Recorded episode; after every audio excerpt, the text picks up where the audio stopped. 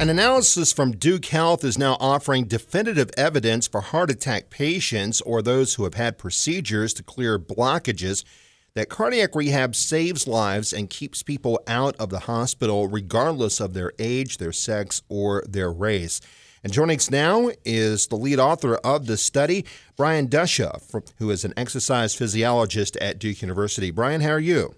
I'm doing well. Thank you for having me on, Jeff. No problem at all. Thank you for joining us here today. It was interesting looking over uh, some notes from the study because uh, there were some interesting things that stood out. Among those, you say that previous studies about the impact of cardiac rehab had limitations that skewed their findings. How were the previous studies flawed?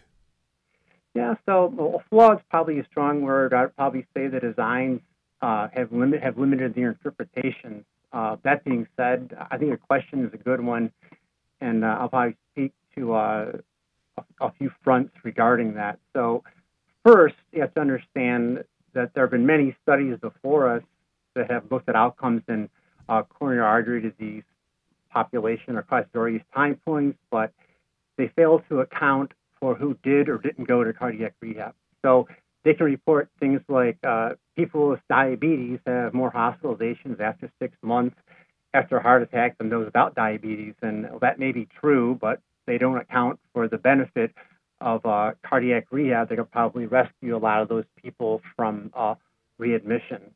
Uh, second, people tend to look at uh, meta analysis studies or review papers to determine the efficacy of cardiac rehab. And uh, the flaw there is that these are composites of several combined heterogeneous studies. What I mean by that is uh, they're composed of several different mixed populations, such as people that may have had only a heart attack, or maybe just elderly people, or you know the, the study population where people that only had health insurance through uh, Medicare, or maybe people that only had bypass surgery. Um, they also maybe looked at at different time points, anywhere from acutely six months up to even eight or nine years for outcomes. The uh, the inclusion criteria across different populations that are combined are often very different, and I think the implementation of uh, a cardiac rehab program at different centers may be subtly different that could uh, affect things. So, um, you know, also not all studies have important information. For example, maybe you know you may be trying to combine ten studies, and only seven of them report whether or not the people were obese or not. So, mm-hmm. I think all all those points are very important interpretation. Um, which brings me actually to point three, which you know very few studies account for factors that we know impact outcomes. Um, you know, and as you mentioned at the start of the show, things like sex, age, race are very, very important uh, the comorbidities and risk factors such as hypertension and obesity and smoking and cholesterol are all very important. Uh, the type of event somebody had, uh, whether they had just an angioplasty or whether they had bypass surgery, I think all, all of these things need to be controlled for when you're trying to make interpretations of whether or not uh, cardiac rehab uh, works or not. Now, there was, I'm sorry, go ahead. No, I think, and, and last of all, you know, probably the very, very few, if any, studies look at is it's probably unfair to include people in these analyses if they can't actually go to cardiac rehab.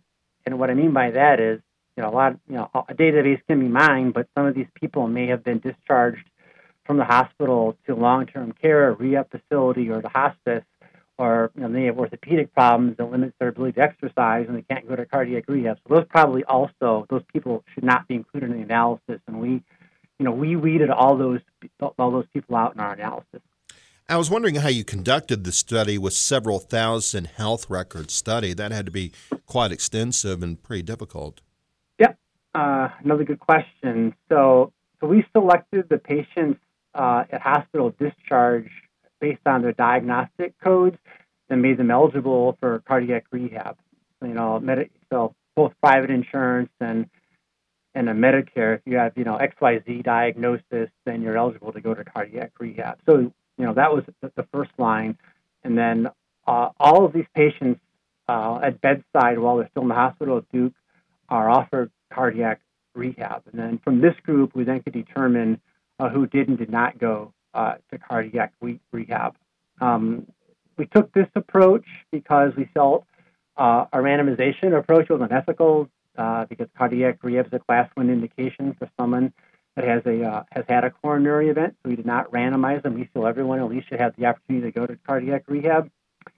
And the other thing is we manually reviewed every single patient chart for correct data, uh, such as comorbidities. So now, historically, large databases have been created to mine outcomes by software programs that can just very easily uh, pull data queries. And you know, I would agree that this is easier and faster to generate the data. But what we have found, you kind of double check that, is there are multiple errors, such actually who is or who isn't smoking uh, at the time of discharge, or you know, whether or not they're diabetic or not, or whether or not they fit the definition of obesity. So it, it was painstaking and and took a lot of time. But once you know we identified the, the people in the study, we went through each individual chart for each individual piece of data and manually entered it.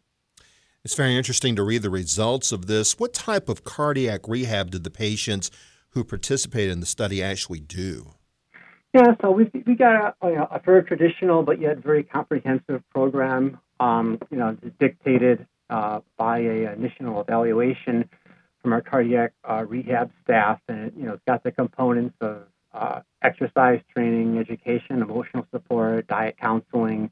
Uh, you know, we discuss medicines they're taking and their, you know their own personal goal setting based on their own official situation and, and risk factors. You know, all this, you know, you know, the end goal being to reduce somebody's risk factors and help the patient uh, a understand their disease and help help them take care of themselves moving forward once they graduate from cardiac rehab um, you know, I think a misconception is that one has to participate in many cardiac rehab sessions to gain a benefit. Uh, you know, you must realize that you know potentially the first two, one or two, may be the most beneficial because you know before you even start exercising, what we do is we, we sit down with the patient and you know oftentimes we discover you know prescription medicine inconsistencies or discrepancies. We help them you know with wound care. You know if they had bypass we help them with follow-up appointments. We answer any of their questions they have they don't understand. Um, you know, it really helps them better take care of them themselves. And the more sessions a patient attends, uh, more the exercise becomes beneficiary. Uh, you know, based on our study, every session equated to about a two percent reduction in either hospitalization or death. And you know, two percent may not sound like a big deal, but the aggregate of that over multiple sessions is a big deal.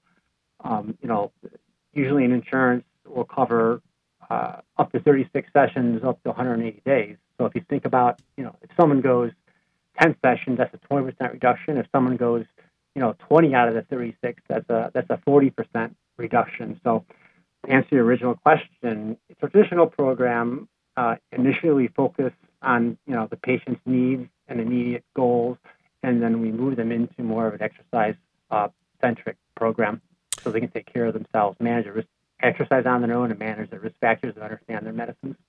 Brian Duscha is a physiologist from Duke University. Brian, thank you so much for telling us about this story. And we'll talk again at some point here in 2024. Thanks so much. Thank you, Jeff.